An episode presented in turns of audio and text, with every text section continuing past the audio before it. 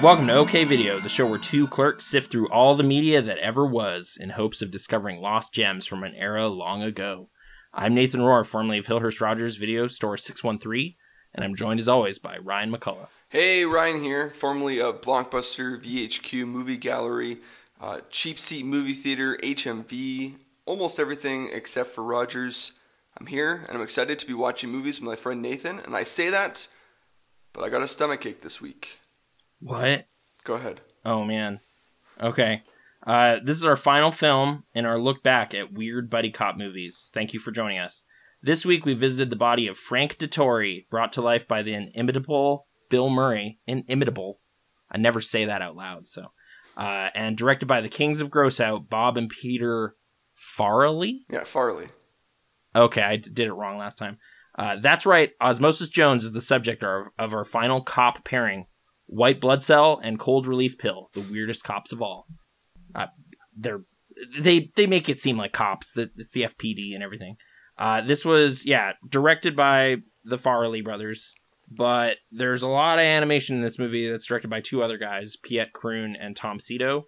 This was released August 10th, 2001, and it was this might be the biggest bomb of this batch. Oh, yeah. I didn't really realize how badly this movie did. It cost $70 million and made $13.6 million. So I mean, yeah, it's, if you've seen this movie, it's not that shocking, but okay. Like it's hard to sell this movie, or you don't think it's good. We'll get into it, I guess. Okay. So what's the summary, Nathan? What do you tell us about this movie in case I've never seen it before? I hadn't. Osmosis Jones is a white blood cell tasked with keeping the body of Frank DeTorre safe from harmful germs and bacteria. But Frank has just stretched the 10-second rule to its limit, eating a mayonnaise-covered egg that he wrestled away from the mouth of a chimpanzee. Of course, a deadly new virus hitched a ride inside Frank on that egg, and only Osmosis suspects the symptoms Frank starts experiencing are more than the common cold. He teams up with Drixenol, Drix for short, a cherry-flavored cold relief capsule that is confident he has the cooling power necessary to thwart any foe. Together, can they keep Frank from being patient zero in a deadly new pandemic? Hopefully, because this guy, Bill Murray in this movie is just eating everything, and it was rough. My stomachache came from just like any watching live this action thing caused me to like genuinely be sick to my stomach, and like I was like, so like you talk about gross out comedy, and like I don't dislike the Farrelly brothers. I really like Dumb and Dumber. Like most people, I think like Dumb and Dumber.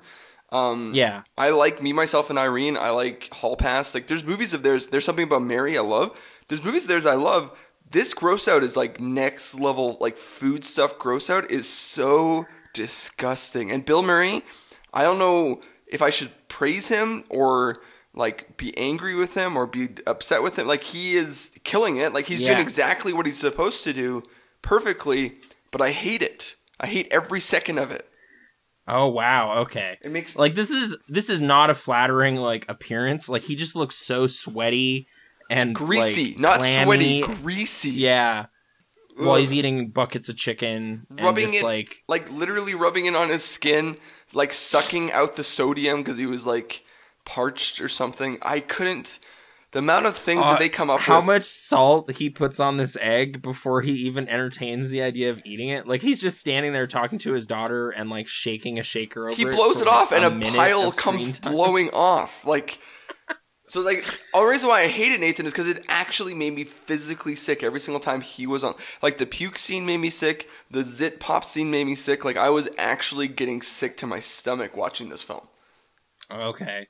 This was my first time seeing it, and I guess, I don't know, I was just, okay, I was sort of recovering from an ingrown toenail, like, this past week, so it was like, oh, this is, like, relatable, because that's, like, a setting for some of this virus stuff, and it's just a really biological movie that makes the body seem gross, and I felt kind of gross, so it was like, yeah, that's fair, just kind of, you know. Okay. I feel you, Frank, but also, sure. Dude, but like, you gotta scale it back a little bit, yeah. For me, I'm going through some diet stuff right now where I'm like, I'm trying to like clench in my diet and make it better.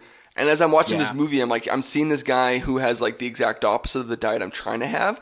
And I just imagine, I'm projecting all of like how gross I would feel on myself eating the stuff he's eating. And it just sunk me in deeper. Like, I saw this movie in theaters. Like, it came while I was at the movie theater I was working at, like the cheap seats. So I saw it there. Cool. And I thought it was affable and fine at that point, but obviously 15 years go by, 18, 19 years go by. And now I'm an adult who has to be thoughtful about my cholesterol, my fat intake, how much sugar I eat. And I'm watching this movie and I've had my gallbladder out and I've had gallbladder attacks. And the food that he eats in this movie would 100% give me gallbladher attacks. Like if I didn't have it. And that PTSD of getting that sick, came flooding back watching this movie. I feel this movie is in the this is a negative example. Oh, headspace. It is. Yes. Oh, it knows eating fried chicken and rubbing on your face is bad. Mm-hmm. And it's this white blood cell has his work cut out for him trying to keep this guy safe from this stuff. Because he's just eating that's obviously not something you should eat. Like this oyster at a science fair. I know. It's so bad. It was just That's the thing is Nathan. Oh, are we seriously setting this up that he's just going to go for that? It's not even prepared. I agree with you. They're definitely setting up that there's a problem here. I just don't want to see it in the graphic detail that the Farrelly brothers are insistent that we watch it on. Yeah. Hey, check out this extreme close-up of this zit. And it's guys. It's not even the extreme. It was the chewed food and the close-up of his mouth. The flakes of egg. When we first go inside to visit the eggs and all the stuff that are in there. And I'm this is actually disgusting and make me feel sick to my stomach. Yeah. Because I was imagining all the smells to go with it. And I was this is actually too gross. And they wanted to launch a brand new animated franchise off of this. There's a cartoon show that lasted one season based on this movie, Ozzy and Drix, which I guess if we want to look at it, there's a lot of imagination here. I thought I was actually kind of impressed with how this virus character behaves and how crazy villainous he is, and the kind of jumps between the inside and the outside weren't too jarring all the time. They would kind of zoom in on a part of his body and then you're suddenly in that part of the city or whatever. Mm-hmm. Occasionally they get a little just cut back to Bill in a car looking sweaty. It was kind of jarring here and there, but I think that's a big criticism I do have of the movie. If this movie just sat in the animated world, I would have been fine. They do it would seem less disgusting. Because it's animated. It's they create their own world with their own internal logic that makes sense and they're entertaining on some level. This movie, what's weird about this movie is it's two movies at war with each other, and that's why you can tell that the Farleys did not direct the animated sequences. Because do you feel the tone is that different inside? Oh, 100%. And that's the thing is I know that they're all telling one narrative and it makes sense they have interconnected scenes, but the world, the real world is so cartoony and over the top that it makes the animated world seem more realistic. Really? Oh, yeah. The cop narrative was more of the actual serious storyline, whereas the goofy, bumbling dad eating all this junk food is the cartoony storyline that doesn't seem real. That's I know it's set in a fantastical world, but I'm saying tonally the movie that's taking place inside Frank's body is more serious and more engaging than the movie that we're getting with Bill Murray. Well, all he's up to on the outside is making bad food decisions and correct and being embarrassed by his body functions and stuff, and being a terrible father teacher. He's a depressed single dad who is not adapting to the new reality. Obviously on the show we are big fans of Bill Murray. We can say that, man. Yeah. Are you projecting because this came out of an era of his life where he was clearly depressed and not making good choices? And then you're just I feel bad. They talk about his wife has passed away. No, I'm talking about Bill Murray's life choices. At this point in his career where he's making Operation Dumbo Drop. No. What was the other one he did? Not Operation Dumbo Drop. No, Larger Than Life. Yeah, he goes on a road trip with an elephant. I've seen that movie. So I don't know if I'm going to just kind of explain there's this story that comes out of Groundhog Day that Harold Ramis was the director of Groundhog Day, was on set with one of his good friends who Harold Ramis is in Ghostbusters with Bill Murray, and they're good friends from comedy days, and they got in a massive fight on the set of this movie because Bill Murray was starting to become very resentful of the type of movies he was being offered in the early to mid 90s.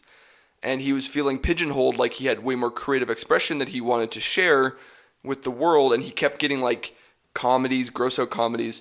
And for some weird reason in my mind, I think I don't agree with him. He saw Groundhog Day as beneath him, which I actually think is one of his best movies. Anyways, it's fine. I guess your perspective from when you're in it, it is one of those weird things where it's like, dude, that was one of like the best movies you ever did. Yes. And it's like at the time though, when he was making it, he's like, ugh, one of these again. Yes. And it's like, that's not exactly, this is not Scrooged or whatever. Like this is kind of on a new level. So then so the '90s go around and he starts making like movies that I have some fondness for because they came out at a certain point in my life that I watched them I love, but I can understand why he in his career is like over these movies. Like he made Larger Than Life. He made The Man Who Knew Too Little, which actually I love The Man Who Knew Too Little. I think it's a hilarious movie. But he started making these movies, and I would put Osmosis Jones as one of these type of movies. He started working with the Farrelly Brothers a bit and doing like little bit things with them. Well, Kingpin. Yeah. And it wasn't until I think like Wes Anderson cast him in Rushmore, and then he kind of like catapulted his career in a different direction. That like Bill Murray. This was after that point in time. But it wasn't like he hadn't. Before Lost in Translation. But Life Aquatic was the key Anderson film for him. Like yes he was in like Rushmore and Royal Tenenbaums, but it was Lost in Translation and Life Aquatic that were like the two big like renaissance of Bill Murray's career that kind of took him into a different direction again. Where he started doing helping him out of comedy strictly, like into a more varied place. I guess so. Although this is just full on like gross, goofy nonsense, and I don't know if he resents it or not. Like he talks about this era. Game. He doesn't talk specifically about any movies because I think he's smarter than that. But he talks about this era as being like a low point in his career. Yeah, type of thing. I guess I can see that. I just for me, it's like I kind of, this is the movie where I'm like, I get this one. I feel bad for dissing Scrooged because it's kind of okay. Oh, I love Scrooged, but I understand why someone wouldn't necessarily love Scrooged. I think I watched it twice on one Christmas like 2 years ago, and it's like this was too many times. Like it's fun, but periodically. Yes. But anyway, his leg has a spasm at one point in this movie, and I thought that was kind of funny because he really overreacts to it. Yeah. I guess it plays into the over-the-top thing you're talking about, where like, the real world, it's just him hanging out with Chris Elliott at this like really dicey zoo. Well, to the point where like the third act, him being in the hospital, is undercut by any drama because I don't care about the real world stuff because it's so cartoony. All of a sudden this hospital scene where he's on the verge of death is like oh, he's gonna die. And like, really? Like this has been so insane this whole time. I feel like the stuff that happens in the body is actually more like concerning. Like, oh man, he's like burning up in the body. That's more concerning to me than like seeing Frank in a hospital bed dying. Because with, like, ice packs on him. And, yeah. Anyways. But okay, into the animated portion of this movie, which is where our buddy cops are. It's like the Frank Police Department is basically where Osmosis works. He is, I guess, back in the day, he hit the puke button when Frank ate this oyster, and a lot of like social ramifications of that situation came out of that. Yes. So he got fired or demoted or whatever. He's looked at as kind of a dicey cop, even though it was obviously the right decision. Like you should throw up when you eat that. Yes. That's what the gag reflex is for. But I guess he lost his good job and now works at the zoo with his brother-in-law. Well, the internal body politics of Frank is way more concerned about appearances and making the wrong parts of Frank happy. So, like, Osmosis made the right choice because there was a dangerous virus, but because it publicly shamed Bill Murray, the mayor kind of was like, no, like, we our job is to make Bill Murray happy, not to help him live. It is fun because, like, it kind of, like, takes a lot into consideration about, like, your interactions and stuff. Like, his dreams and his subconscious get, like, damaged by this puking incident that happened, even though on a purely biological level, it was obviously the right thing to do. Yes. So it's just this, like, his brain hates that that happened, but his stomach was relieved by that, and he was likely, it saved his life, and maybe, because that was a bad situation before. It's weird. Like, there's a lot taken into consideration. William Shatner plays the slimy mayor character. Mm-hmm. Flemingham, I think. Mayor Fleming. Mayor Fleming, yeah. And Ron Howard is the guy running against him in the election. Tom Kalanick, yeah. Kalanick. I thought it was Edward Norton or something when I was hearing him. I wasn't sure. Oh, no, I heard the voice. I've been watching Arrested Development lately, so I've been hearing a lot of Ron Howard's voice. Okay, I was surprised to see his name in the credits. I was like, wait, who was he? And it's like he was in the campaign ad at like the beginning of the movie. Yeah, at the beginning of the movie. They completely forget about that, like that character. I don't even know if he speaks again. Like, you see him occasionally just watching the news or something, but I don't know if I don't think he does again. Either, because I forgot about him until you just mentioned that Ron Howard was in this movie. Yeah. So. There's an election going on, I guess, which is really just this, like, do I want to go on this trip with my daughter or go to the Buffalo Chicken Wings Festival, which is what... And the trip with his daughter is like a hiking, camping trip, like where more healthy activities would be happening. Right. Which is further complicated by, like, the real reason he can't go is because he has a restraining order filed against him that I guess he doesn't tell his daughter about. From who is the restraining order? I didn't catch this part. Molly Shannon's teacher character. Okay. Like, because he goes, because Leah, I guess, the mayor's aide, voiced by Brandy. To one of my favorite mishaps that happens in the movie that, like, they kept, even though it's hilarious.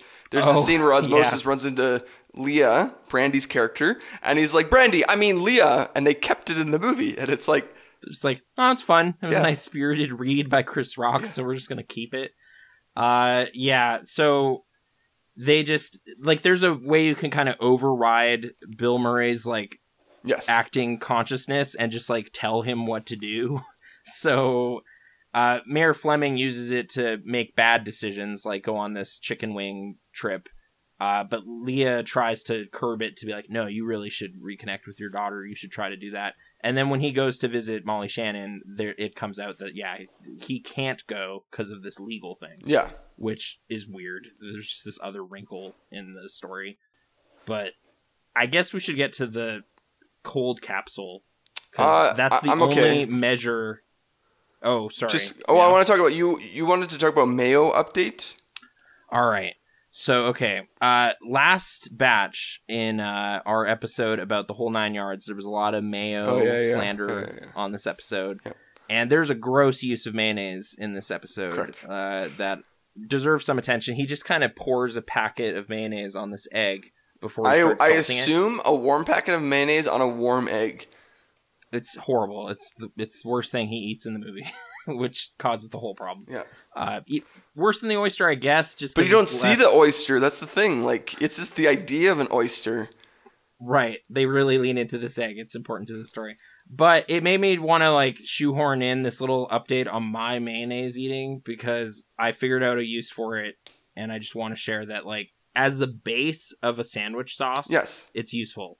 Yeah, you mix other stuff into the mayonnaise. I sparingly use mayo on a lot of things. So I make tuna fish sandwiches, but I'm like I'm in control of how much mayo I'm putting into that tuna fish type of thing. But if you go to a fast food place, they slather it. Oh, it's like that's what I mean. Like, and when I make a turkey sandwich, I put a thin, like a super thin layer of mayo on it. Whereas, like, I do feel like when I go to specifically like fast food places, burger places, there's just always a glob of it somewhere in the burger, and you get a glob of it into the back of your throat, and that's what causes me to gag.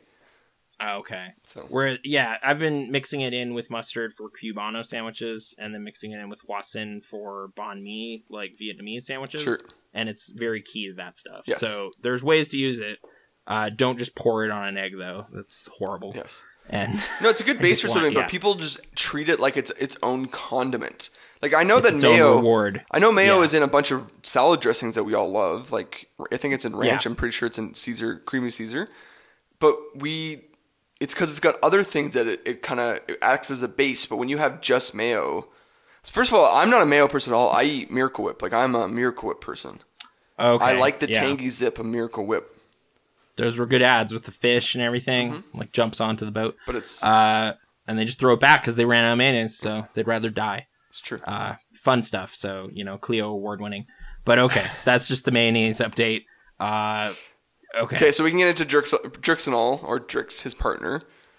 Drix, yeah. Voiced by David Hyde Pierce, and I kind of like the personality contrast of, like, David Hyde Pierce and Chris Rock together. Yes. That's, like, a pretty solid... They have, like, they are... If you were to have, like... attitudes. If you were to have, like, a spectrum of, like, voice actors, like, yeah. One being, like, super casual, carefree, like, laid back, it'd be Chris Rock, to, like... Mm-hmm. Nigel from Frasier, like, yeah, exactly, like, yeah, the ultimate straight guy and like a live wire, like that makes sense as a pairing. So it fits well within our genre examination mm-hmm. of that, just on that level. But he is not equipped for a deadly virus. He is like a. Not quite like a kid's medicine tablet, but he is not for this. Like he literally is a, like, there's a whole scene in the movie where William Shatner points out, like, he's just a placebo. Like, he's literally just something that helps you ease the pain or ease the discomfort while your body actually fights the virus or the cold or the symptoms. Right. You're temporary relief. Yes. Like you're not really the master cure. To be fair, like he continues to kill a germ, like, throughout this movie. There's a running gag where the germ keeps getting frozen by him, but the germ never dies because he's not killing these germs. He's literally just freezing them. He can freeze it for a bit, yeah. But he's not going to exterminate it, yeah. But he kind of rolls in there like the Terminator or something. He's got like a giant arm cannon and like a bunch of these capsule things that he sprays goo everywhere that like heals, well... Cools. Yeah. the painful parts. It's kind of a neat visual. Mm-hmm. And he's 3D. Like he's kind of... this cylinder, like 3D cylinder that's floating around beside Chris Rock's character, just as from a character design perspective. Yeah. I kind of like the translucent, like, layer around Osmosis, mm-hmm. like his hair and stuff. Like there's kind of just this like amoeba membranous exterior to all the characters. Yeah. It's kind of fun. It is. But yeah, I'd never seen this. So whereas, I was kind of just digging this for the first time. Yeah. Whereas I have seen it. And, like wasn't excited to see it in theaters. I was more excited for the Farrelly Brothers aspect of it because I think in, like, when I was in grade 11, the Farrelly Brothers were like, oh, these guys are funny. I'm going to watch this for the Farrelly Brothers stuff. Yeah. And I didn't love the animation side as much as I liked the live action as a kid. But now I'm flipped completely where, like, I like the animation side way more than I like the live action. Right. It can do gross stuff, and it's just kind of gooey and weird looking. Yes. It's not as, like, ugh. But like gag reflex inducing. I don't understand a Warner Brothers executive who sat down and said, yeah, let's make this movie instead of The Incredibles. The only like justification I have for that is Iron Giant also didn't do well. So it's like, oh, Brad Bird, yeah, the box office dud guy. It's true. You know? It's true, but it brought them lots of clout, what they need is a fledgling animation studio. Like, critically loved even then. Yes. So it was, like, seen as unfortunate that the Iron Giant didn't do well. Yeah. Not like, oh, well, yeah, I mean, who would watch that? Exactly. Yeah. Exactly. So when he sits down and pitches it, but even, like, okay, but even considering that, Nathan, and, like, yeah, Brad Bird not being a sure entity, he still pitched at that point, yeah. Warner Brothers a Fantastic Four film that they would own and be able to lord over top of, like... Like, this is at 2001's at the cusp. Like, they could have been at the cusp of superhero films. Because, like, Spider-Man hadn't even come out yet. X-Men was just coming out. They could have been at the cusp of a superhero film and made The Incredibles. And they were like, no, let's make Osmosis Jones. I do find the decision to make this really weird because it's like, just vaguely remembering from when I was 14 and seeing ads or whatever... Like, I might have assumed this was sort of like an edutainment movie. Like, we're going inside to, like, look at the body like a Magic School Bus episode or something. But that's, to be fair, the Magic School Bus episodes are better than this movie. Edutainment is, I wish this movie was more. For education purposes, absolutely. No, for entertainment purposes. Wait, you didn't like Magic School Bus? It was not my go-to, man. I was an Arthur guy. So. That's not edutainment, though. It's not educational. No, that's what I'm saying. Like, I'm not saying, like... I'm saying, like, Bill Nye. I'm saying, like... Wishbone. It's telling you about literature. Yeah, like, I'm telling you about, like... or Magic School Bus. Like, these edutainment programs, like, I wanted to watch these things because I wanted to like have the fun of the adventure, and also, hey, if I learned something, that's great. But I found those shows to be fun to watch. Like I wanted to watch them. But you watched Arthur, and you're telling me, you're sitting here telling me Arthur is better than Magic School Bus? Better than Magic School Bus, yeah. Crazy. Anyways, so for people's context, I was in the Arthur fan club, dude. I had a little car. Oh my goodness. For people's context, because we referenced something that I think Aardvark. we referenced something that I don't think we cleared up. After Iron Giant came out, Warner Brothers Animation was trying to figure out like how what their next project could be. Brad Bird, who directed Iron Giant, pitched out The Incredibles to them. They passed on it for Osmosis Jones, which then Brad Bird took it to Pixar and made a giant movie and launched his actual movie career after that point. Like he made Ratatouille, Tomorrowland, Mission Impossible 4, blah, blah, blah. I don't think they made a good choice, but at the same time, they're Warner Brothers Animation. What are they really known for? Like before this, they did that. Oh, what was that movie with the dragon buddies? There was a 3-headed dragon. There's a princess and man, Camelot. Something Camelot. Camelot. Quest for Camelot. Quest for Camelot. That's what it was. Yeah. I remember seeing that box at Walmart. Yes. I never watched it. Me neither, because it was not like it was just like there's this run. Because of Disney's like comeback in the 90s, the Renaissance, that Don Bluth was running with his stuff at Fox. Like Warner Brothers was like, oh, there's a whole market here making animated films that we're not really like capitalizing on. And this is their attempt. Because I remember the toys at Wendy's for Quest for Camelot being a key thing. And I didn't care about it at all because who cares about Quest for Camelot? I'm thinking of that DreamWorks stuff, like Road to El Dorado. But that came later. I'm talking about like mid-90s animation before DreamWorks started doing the 3D stuff with Pixar. Right. There was that weird kind of like transition period between like conventional cell animation and like is the Pixar model the new way kind of thing. Yep. And, yeah, that's right. Because Camelot. Because sorry, you're right. The DreamWorks started with. Prince of Egypt and Sinbad and Road to El Dorado. Prince of Egypt being like their big number one seller, like big launcher. But then they quickly transitioned to Ants and Shrek pretty quickly. It was kind of like hedging, like, is this going to work? Can we still do this? Like, even Disney fell into that hole a bit with, like, Treasure Planet didn't do very well. But that was, like, that was hybrid stuff. Movie. Like, they were trying to do hybrid things in those movies. Because Titan A.E., was like critically like lauded for its technical advancements, despite the terribleness of that movie. And so like Disney took that and their like Atlantis and Treasure Planet they really experimented with. And Dinosaur, they experimented with it before all of that, and they did pure animation on that one and lost a lot of money on Dinosaur. But to be fair, I like all three of those films. I think it's like an era of Disney that people don't talk about enough. Because they're experimenting. Like this experimental, like we're trying to figure out a new direction and combine art styles and stuff. And we also recognize that our audience that we gained during the Renaissance period, like the ones who like first became Disney fans because of Little Mermaid, Beauty and the Beast, and Aladdin, they're all now teenagers or young adults. So that like you look at all three of those films, there are way more like adult themes going on in those movies. Sure. Yeah. So. Like. That's is this movie trying to be cool? Like I think is Osmosis Jones like he's putting on his sunglasses and like surfing down a wave of bile and stuff, and it was just like this is weird because like that sentence that you just said, like that's where this movie is in my mind. I'm like, why did this he's surfing down a wave of bile? It's like why who thought this was a good idea? Who thought this was cool? Like I thought it was kind of amusing and weird now. But they were trying to like clearly because they made a TV show. Like a kids' TV show about this team, like about this conceit, Ozzy and Drix, and it's entertainment first, like education fifth. Like it's really not that interested. Like there's a scene where his immune system gets compromised, and like the metaphor is a dam breaking, and like Drix is spraying it with stuff trying to seal the cracks. His immune system. It's when he gets a runny nose, and that's the idea that there's a mucous membrane holding up all of his like runny nose stuff. And so the dam was breaking, and then he gets this really crazy runny nose, which doesn't translate into real life very well.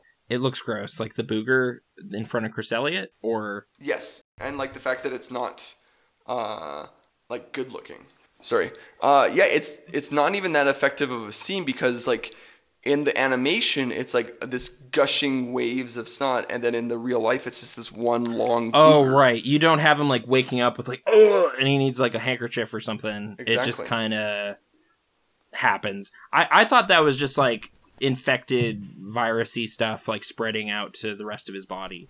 But no, I was saying like, yeah. I thought that was boogers. Like I thought that was just him. Like that's how you get a runny nose. Is that damn? Snot. But here's the thing: like that dam must break every like year. Like it's an infrastructure nightmare for these like bugs, white blood cells.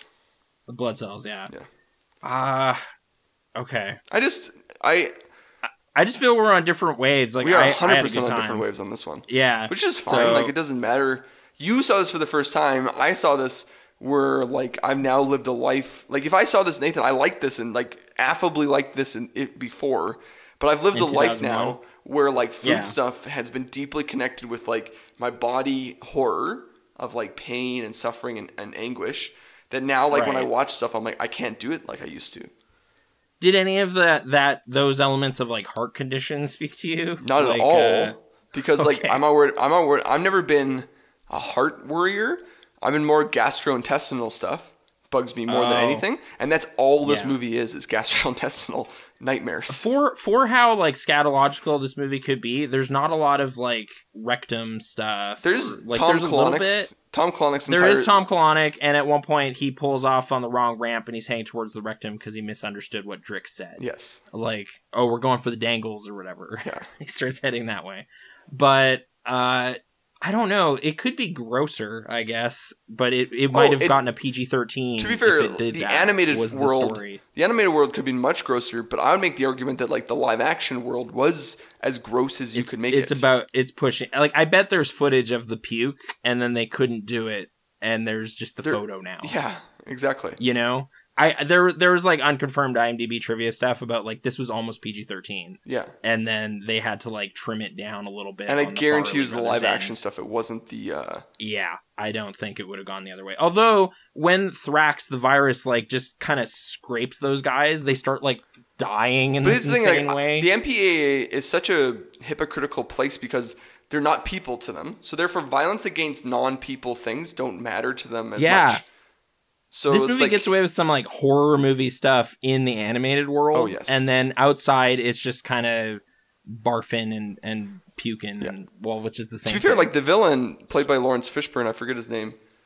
Thrax, I guess. Yeah, which Thrax. He's just kind of an unknown new virus. Like this is maybe the third person that's ever gotten it. Oh no, his chain implies like 8 or 9. Oh yeah, right. He has this little kind of like I don't know what it is, like it's, hypothalamus pieces. What he does is he essentially takes a piece of your system, your nervous system that controls your body temperature, and so he steals that away and then leaves you. So then your fever runs crazy and there's no control to it, type of thing. Right. But it masquerades as a cold for the first little while. Yes, yeah. It's. He got to do some fun things. Like there's some good, like you said, horror element stuff that he got to do. There's a lot of just violence. Him meeting with like these underworld types, like in the ingrown toenail, and it's basically just like Italian gangster stereotypes. Like it's kind of funny. It is. Or hey, let's go hang out at Club Zit. Yeah, which is the centerpiece. Formerly known as the Cyst, and then previously to that, Under Construction. I don't know. I was engaged pretty much the whole 90 minutes. I wasn't too grossed out, except maybe the pimple pop was a bit much. Mm-hmm.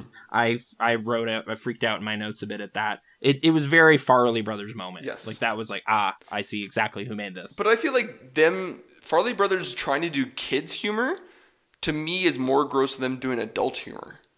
Yeah. Because it leaves too much to your imagination? No, because it's like I find like food-related humor or scatological-related humor grosser to me than like semen... Sex-related. Yeah, semen-related humor type of thing. It's much the same as the gag in There's Something About Mary, but it's like a pimple part. Yes. Which is like, that's somehow more lewd, and I don't know why. Mm-hmm. Yeah, I guess you're right. It's just fine. Okay, so... stuff that makes it obvious this came out in 2001. Yeah, for me the soundtrack was a big one. Like a lot of the music you're hearing is just like, okay. For me it was Brandy. Brandy was like Oh, yeah, Brandy. That's what I literally thought when I was like... Yeah, several of her songs are in it. She's also a voice actress in it. Kidney Rock showing up was like a big eye roll. And let's get a popular artist from today, and it would either be Kid Rock or Limp Bizkit. Like Fred Durst would have been... But they probably couldn't figure out how to turn his name also. Yeah, he's at Club Zit playing, and all of his band is there. Uncle Cracker is credited. Yeah. Like, it's just... And then some of the references, like there's like a fight scene that's kind of martial arts, and it does a kind of Matrix whip pan thing. Okay, but that's the thing is, like, again, like there's just this era where it has... Everything needed that. Yeah, but like they only did it once in this entire film. Yeah, and on the cover for the DVD, Osmosis kind of posed like he's a kung fu master, and it's like he did that once in like the whole movie. I know, and it's not really his defining thing. To be fair, animation, he's just got a gun. Animation lends itself to do those type of effects really well, but they only... And there's a big fight scene at the end of the movie, and they don't do it. Where he's fighting Lawrence Fishburne, so it's perfect, but... They don't do it. Yeah. I don't know. And then the big one that I was like, wow, this is like dated even then, was the Titanic bit. Like, when Frank is dying, there's just like, hey, here's a bunch of musicians for no reason. Red blood cells. It's been an honor serving with you. And then they all start playing. It's like, I saw that movie too, but that was like 4 years ago. Yeah. Why are you doing this now? Well, because it would have been animated around the same time. And they're all 14 now, so they finally saw Titanic on DVD or VHS. I saw Titanic in theaters when I was 13 years old, so 12 years old. So you were ready for that joke. No, meaning like I'm saying like the animation would have started in this movie in like 1998 or something like that. Oh, a year and a half earlier. Yeah. And it was a big deal. So yes. I get it. It was just, another kind of groan. But those were the main ones for me that kind of earmarked it as being that time frame. Yeah. But I thought it, like, animation wise, it still looked kind of cool. Mm-hmm. Like, it still had like the kind of pseudo 3D look of Drix and the chaotic city. Like, a lot is packed into the frame. I felt I was missing like in jokes and sign jokes and just stuff all over the place. My favorite like visual bit was when we visit Frank's subconscious for a couple seconds, like for a minute maybe, like, and there's just all these screens with like live action video stuff, presumably shot by the Farrelly brothers, of just like weird embarrassing situations with Bill Murray. Like, the best part is when a dream about like him at school with no pants on, like the classic, turns into a fever dream as Thrax is like heating up his whole body. Like, there's just a man laughing with like a giant bucket of chicken and like pointing at him, and it's just like, this is demented in a correct way for like when you start getting sick and just start thinking nonsense. Yeah. Like, it was a nice little couple minutes there. It was almost, I don't know, like, you know, in like Being John Malkovich, when they go into his subconscious and there's just like crazy imagery all over the place. It was kind of like that, but with this like 3D, 2D contrasty thing. No, I totally really see cool. that. Again, I just have this sense that like, even though this movie hits the beats of like, it's woven well when it comes to like their timing of things. Like, they animated something and they had to go and shoot something that corresponds to it. It's all accurate. The tonal shifts just are too jarring for me between the two styles of like what they're like trying to go for. Like, the sense of humor inside his body. Yes. Isn't. Yeah, I guess so. I honestly felt this was pretty well like connected, considering it's different creative teams working together. But I guess I see that being a bit like, the hard cuts were the parts where I was mostly jarred, when it's just kind of like, and we're done with this animation scene, and we didn't film like a kind of zoom out to whatever Bill Murray is doing, so we're just gonna cut, and now he's in his car or something. Like, it was a bit janky there, but yeah. Anyways, I just it just this movie didn't work for me this time. But I think that like, once you're kind of like pulled out of something for some external reason, then like, for example, like, it's not fair, and I want to go watch it again. But the first time I ever watched Dog Soldiers, I was actively getting food poisoning while I was watching it. Oh, okay. And so now I have all these like horrific ideas attached to Dog Soldiers. Yeah. But it's like not dog. I'm trying to think where stuff like that's happened. Where like I ate a bad pizza or something, and then whatever music I was listening to during that, like, it's LMFAO's like first album. Yeah. Like, I was just like, all of this just makes me nauseous now. Exactly. And I don't think it's like Blue Foo or Sky Foo's fault or whatever, but it's just, it's not going to work. So I had to delete that album. I've never listened to it again. Exactly. Like, and it's not like Dog Soldier's fault. Like, I like that director. I like the cast. I like the conceit that I got food poisoning while I was watching it. But if a movie gives you like a physical reaction. No, but it's like not even like the movie didn't, like something in my life gave me a physical reaction. And then Osmosis Jones just like tapped that nerve a lot while we were watching it. Reminded you of all of that, like bad chicken nights and stuff. 100%. Yeah. So, okay. Anyways. Fair enough. Yeah, like the ingrow toenail stuff was getting into that point, but I was like on the other end of it where I was recovering. So it was kind of fun to like see it depicted as this villainous hive of like evil dudes. It was kind of cool. So anyway. Are you a Chris Elliott fan? Yeah, dude. Like, especially recently with like a genuinely good role for him in Schitt's Creek. Yeah. But I watched Cabin Boy in the past year, and that is such a goofy movie that shouldn't have happened. Like, it's not great, but it's so weird. Like, so the fact that it exists makes you happy that it exists. Like, Russ Tamblyn as this giant merman and all this stuff that happens in that movie. Brian Doyle Murray is a pirate. Like, it just has this, like, this could never have happened. Like, should never have happened. Like, I guess he was coming off some TV success at the time, so he got to be in a movie, and then Cabin Boy happened. But yeah, this is their first like pairing of any kind since Groundhog Day, and just seeing them both like shoveling like elephant dung or whatever's going on there, and just like hanging out with his like long gross hair, like Joe Dirt hair, and then just they're like he decides to take him to the Buffalo Chicken Fest instead. And then when they cut to them on the road trip, Chris Elliott just does not have a shirt on. He's just rolling with them. It's like, this is pretty funny. Like, he's just leaning into the grossness. Like, get your fluids, buddy. Here's a beer. And, like, all of that stuff was fun pairing for me. I do not have a fondness for Chris Elliott like you do. Okay. Mainly because, like, my first... I might have run into him a couple times before this, but, like, my big first reaction to him is, there's something about Mary.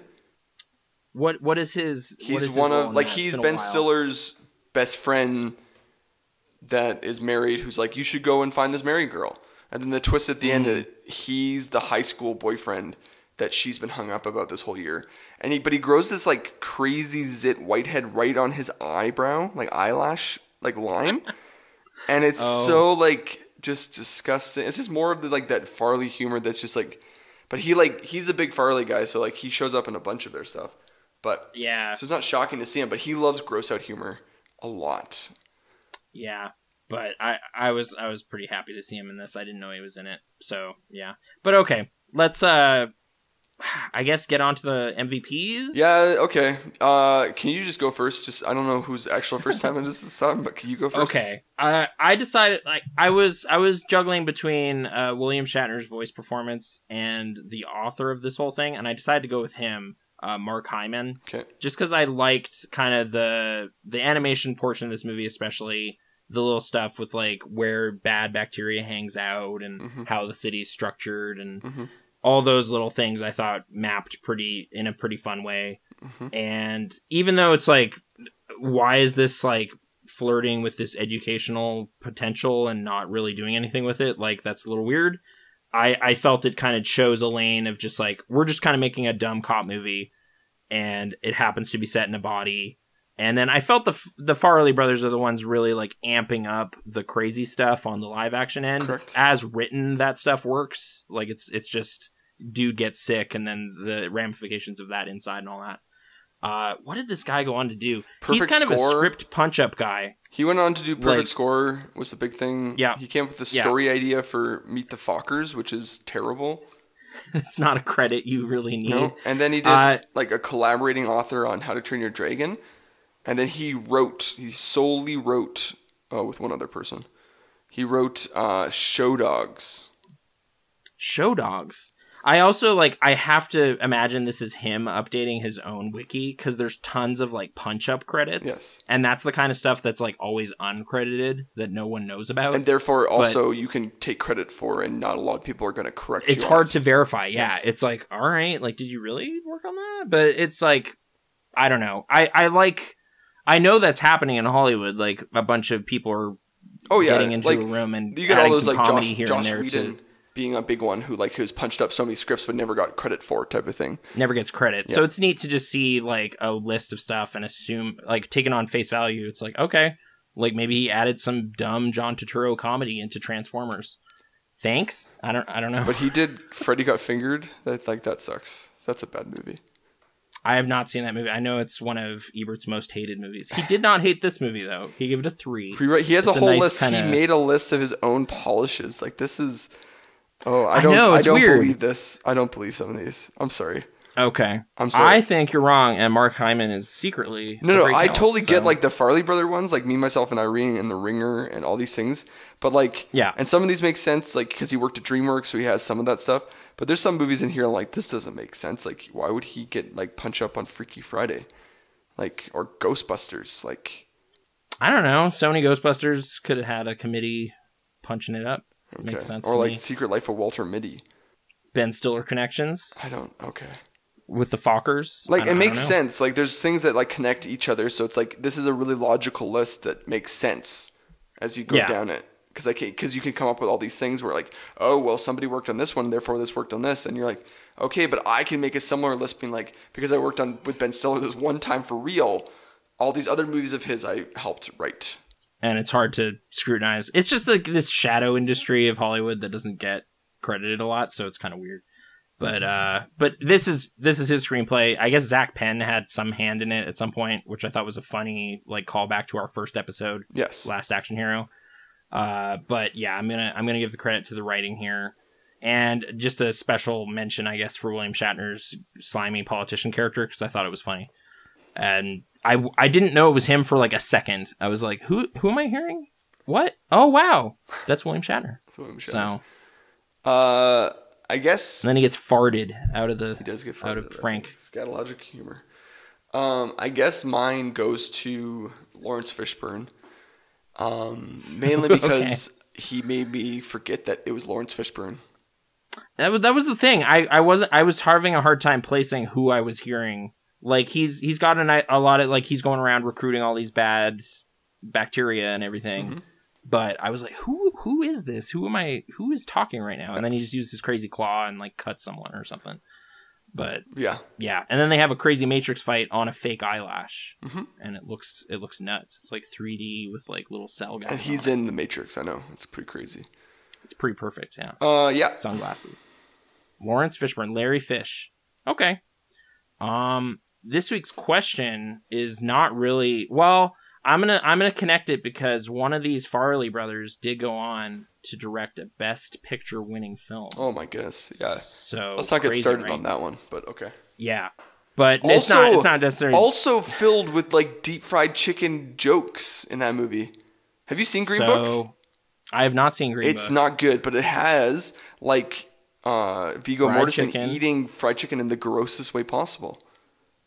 So director trademark, I guess. So it's this is more just generally about the Academy Awards and their influence or whatever. What was the first Oscar ceremony you tuned into, and what are your general feelings on the Academy Awards and how much sway they seem to have? Because I know you don't love it, but I seem to keep getting pulled into the Oscar trivia zone every so often. I just love reading about it. This is the year where I'm going to watch the Oscars because I'm like. Well, only stream. Who are you even going to choose? Well, streaming services or Wonder Woman or Tenet. Like, that's the options.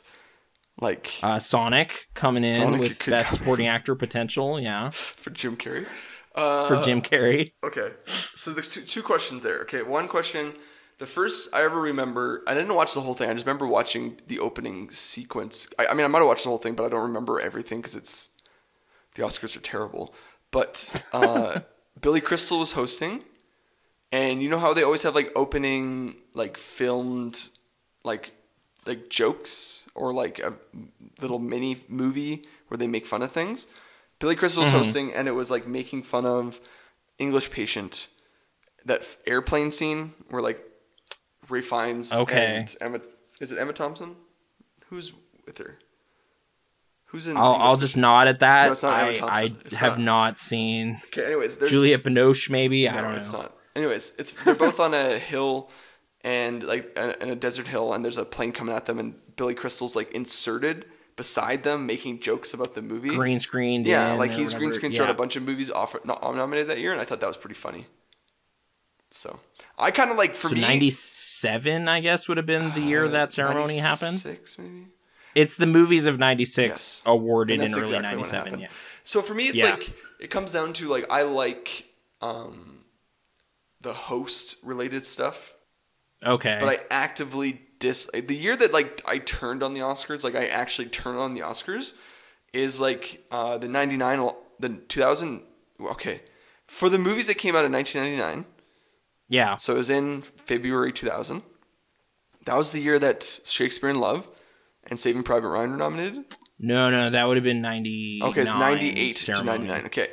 That year, and when Shakespeare in Love won, and then Roberto Benigni won. Like, Shakespeare in Love won Best Picture over Saving Private Ryan, and then Roberto Benigni won Life is Beautiful over Tom Hanks.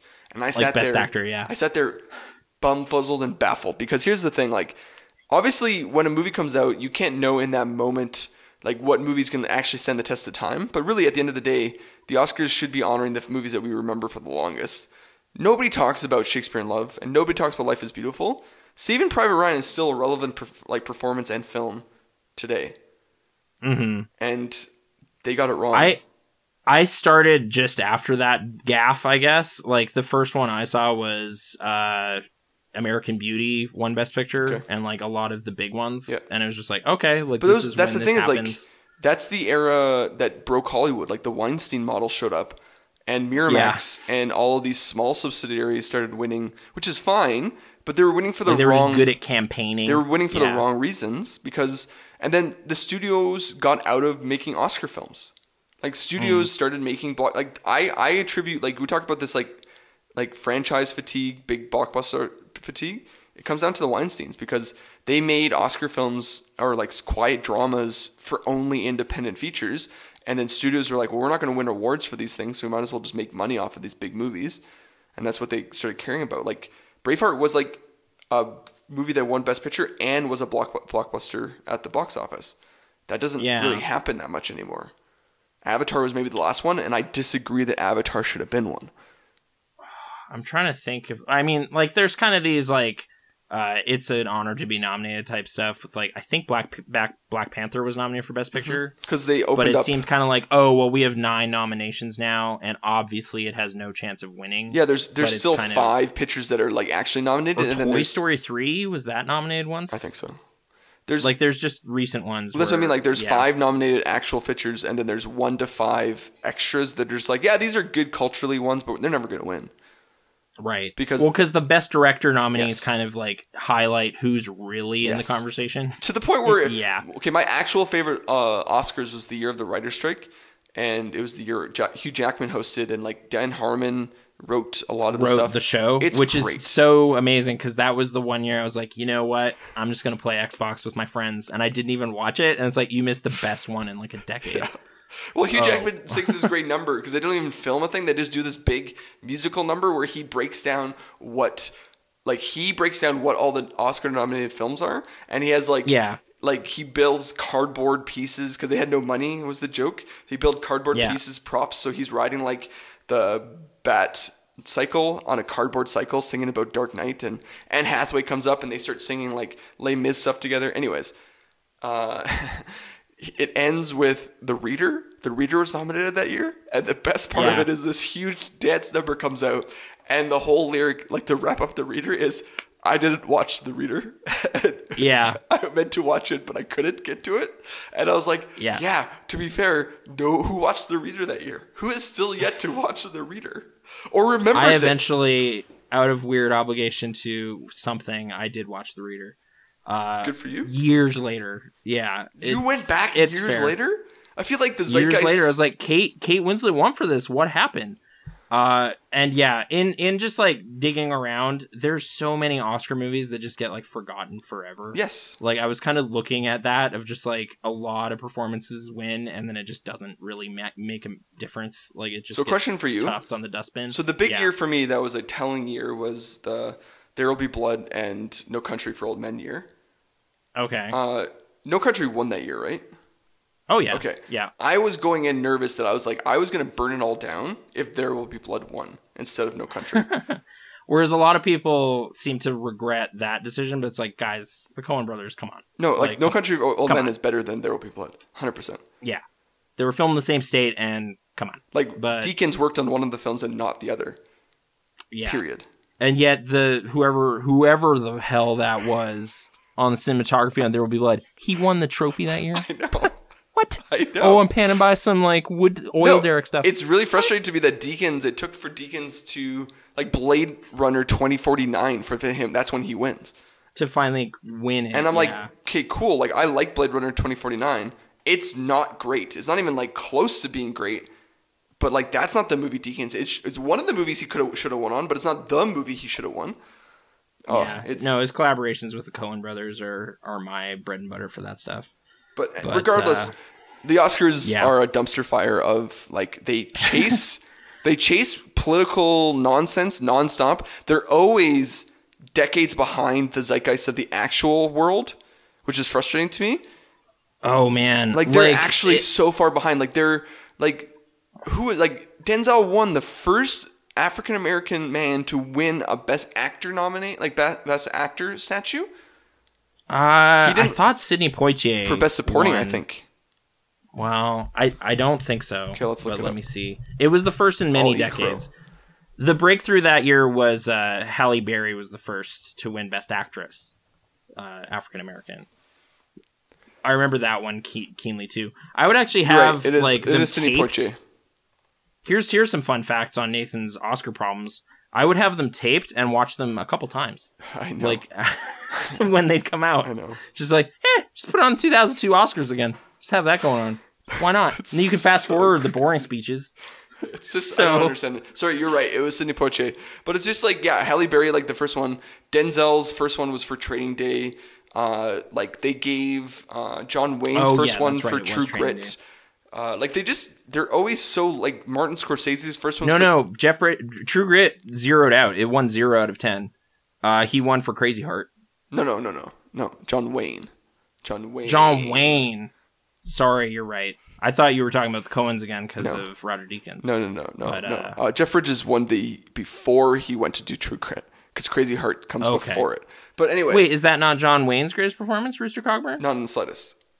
Okay. Like the Cowboys, the Shootist, the Searchers, like True Grit's like a wonderful film, but it's a fun like campy movie.